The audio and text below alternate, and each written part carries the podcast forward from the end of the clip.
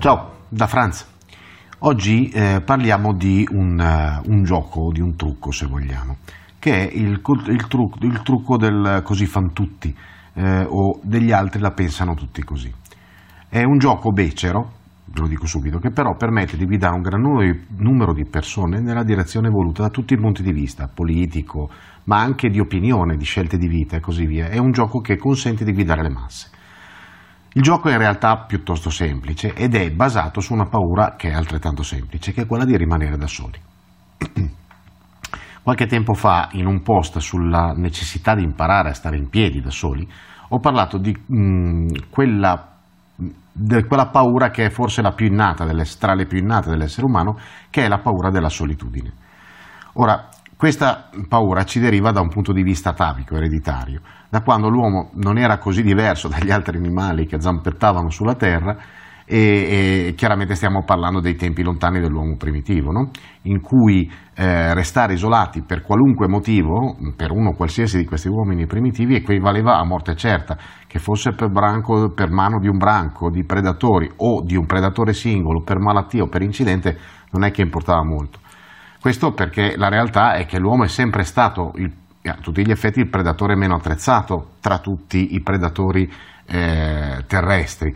Eh, ha i denti piccoli, non ha artigli, ha le unghie debolissime, la forza muscolare è indubbiamente forse la minore di quella di tutto il mondo animale e, eh, e quindi tutti questi fattori cosa hanno fatto? Hanno portato l'uomo ehm, a, a, raggrupparsi, a raggrupparsi in branchi, detti tribù, eh, per potersi difendere in modo da eh, diciamo, sopperire alle scarse risorse naturali che, che, che la, la, vita eh, gli aveva dato con il numero e con, soprattutto con una diversa possibilità cognitiva.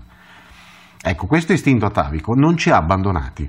Noi ce l'abbiamo ancora a livello animale, tra virgolette, nel senso nella nostra parte animale, quindi eh, nella nostra parte più interna, più, più, più vecchia se, vuole, se, volete, ma è sempre pronto a venire fuori, anche se eh, nel tempo questo, questo, istinto è stato nascosto, è stato rivestito patina, da una patina di condizionamenti, alcuni tra l'altro indubbiamente necessari e positivi, che si sono accumulati nei millenni, perché sappiamo che l'uomo è il risultato non solo eh, di quello che mostra oggi, ma di quello del suo percorso evolutivo. Ecco, è proprio su questa paura, su questo fatto che si basa quella tecnica che viene utilizzata soprattutto dai media mainstream, ma anche eh, molto spesso da singoli individui o da gruppi di potere industriali, commerciali, con cui si trasforma qualsiasi, qualsiasi cosa, qualunque evento, qualunque fattore da eh, assolutamente o parzialmente falso, oppure addirittura irreale, in una verità assodata ed accettata come dato di fatto. In buona sostanza quello che viene messo in atto, in questo caso, è la progressiva esposizione di ciò che si vuole imporre come accettata dalla maggioranza. No? Un classico esempio è quello dei sondaggi politici che danno il candidato A eh, in testa con grande vantaggio sul candidato B. Oppure teorie sociali come, o comportamentali come quella della Gender, attualmente proposte non come teorie, ma come azioni di un movimento di opinione già basato su un gran numero di persone. In entrambi i casi, eh, sia quindi nel caso elettorale che su quello eh, delle teorie, eh, non solo quella Gender ovviamente, ma in senso lato, si fa leva sulla paura del singolo di essere escluso dal branco per farlo aderire in azioni o pensieri anche a qualcosa che assolutamente non esiste. No? Cioè si crea il movimento, eh, il movimento pubblico.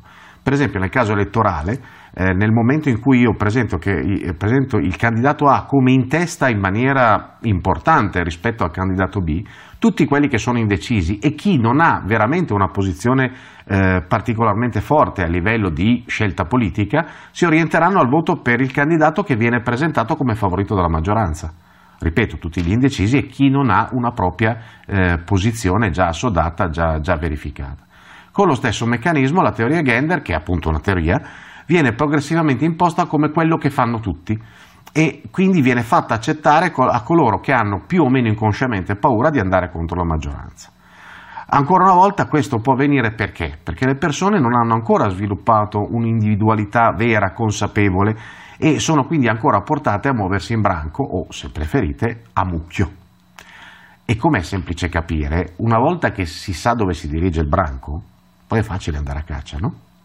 Ci si vede in giro. Benvenuti su Franz Blog, canale video e podcast. Trovate questo contenuto e tanti altri su franzblog.tv in versione scritta, video e audio.